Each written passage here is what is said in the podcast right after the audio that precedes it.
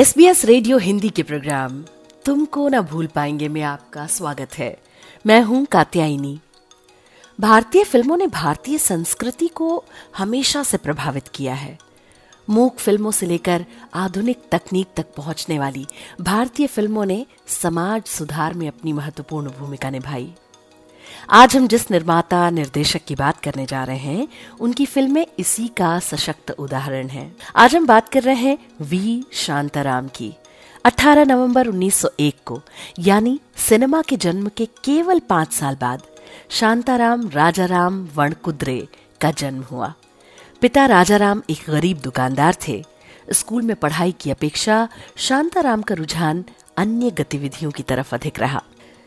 एक कार्यक्रम के दौरान महान रंगमंच कलाकार गोविंद राव टेम्बे ने उन्हें देखा और अपनी गंधर्व नाटक मंडली में उन्हें भर्ती कर लिया।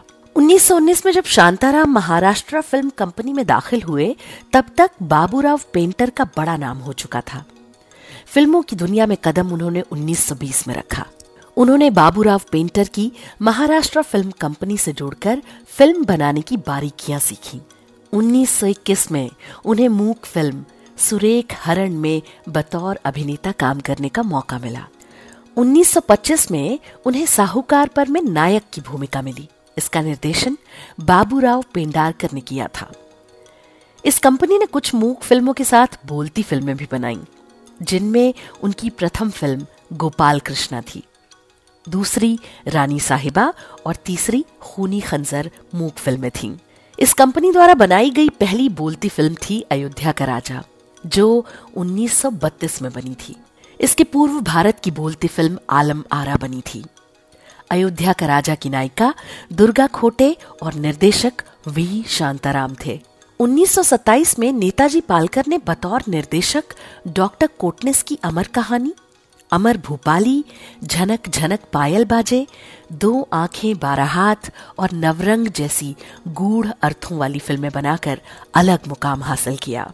इसके बाद उन्होंने फ़िल्म आदमी, पड़ोसी, दुनिया न माने, संत ज्ञानेश्वर, अमृत मंथन, स्वराज तोरणी बनाई। 1933 में शांताराम ने भारत की पहली रंगीन फ़िल्म बनाना शुरू किया। महाभारत के लोकप्रिय चरित्र पर आधारित थी फ़िल्म सैरंद्री। शांताराम वो पहले भारतीय निर्देशक थे जिन्होंने अमृत मंथन में क्लोजअप फिल्माने के लिए टेलीफोटो लेंस का इस्तेमाल किया। एक ही सिनेमाघर में 25 हफ़्ते चलने वाली अमृत मंथन सिल्वर जुबली मनाने वाली पहली हिंदी फ़िल्म साबित हुई। वी शांताराम ने 1937 में फ़िल्म दुनिया न माने बनाई और इस फ़िल्म के साथ शांताराम ने भारतीय समाज में महिलाओं के साथ होने वाले दुर्व्यवहार पर हिम्मत दिखाकर प्रकाश डाला। शांताराम ने वर्ष उन्नीस सौ उनतालीस में आदमी नाम से एक ड्रामा फ़िल्म बनाई। ये फ़िल्म मराठी में रही, जिसका शीर्षक है मानूस ये कहानी भी एक ईमानदार पुलिस वाले की है, जो एक वैश्या से प्रेम करने लगता है और उसे सामाजिक प्रतिष्ठा का जीवन दिलाने की कोशिश करता है। डॉक्टर कोटनिस की अमर कहानी को। शांताराम ने इसका नए सिरे से संपादन कर अंग्रेज़ी वर्जन बनाया the journey of doctor Kotnis ये शांताराम ने उन्नीस में प्रभात कंपनी से अलग होकर राजकमल फ़िल्म मंदिर की स्थापना की। इसके बैनर तले बनने वाली पहली फ़िल्म शकुंतला थी। बाद में मतवाला शायर, तीन बत्ती, चार शायर, दहेज, परछाई, सुबह का तारा आदि फ़िल्में बनी।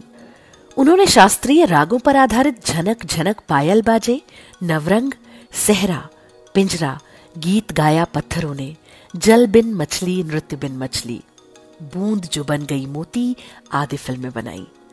पुराने जमाने की एक कहानी पर उन्होंने झनक झनक पायल बाजे बनाई। अपनी अगली फ़िल्म दो आँखें बारह हाथ के साथ शांताराम फिर अपनी खास शैली की तरफ़ लौट आए। फ़िल्म स्त्री सहरा, गीत गाया पत्थरों ने और बूंद जो बन गई मोती। ये फ़िल्में दर्शकों को लुभाने के लिए संगीत और मनोरंजक कहानी का अच्छा तालमेल पेश कर रही थी। शांताराम ने उन्नीस सौ चौवन में एक सामाजिक रोमांटिक ड्रामा फ़िल्म सुबह का तारा भी बनाई।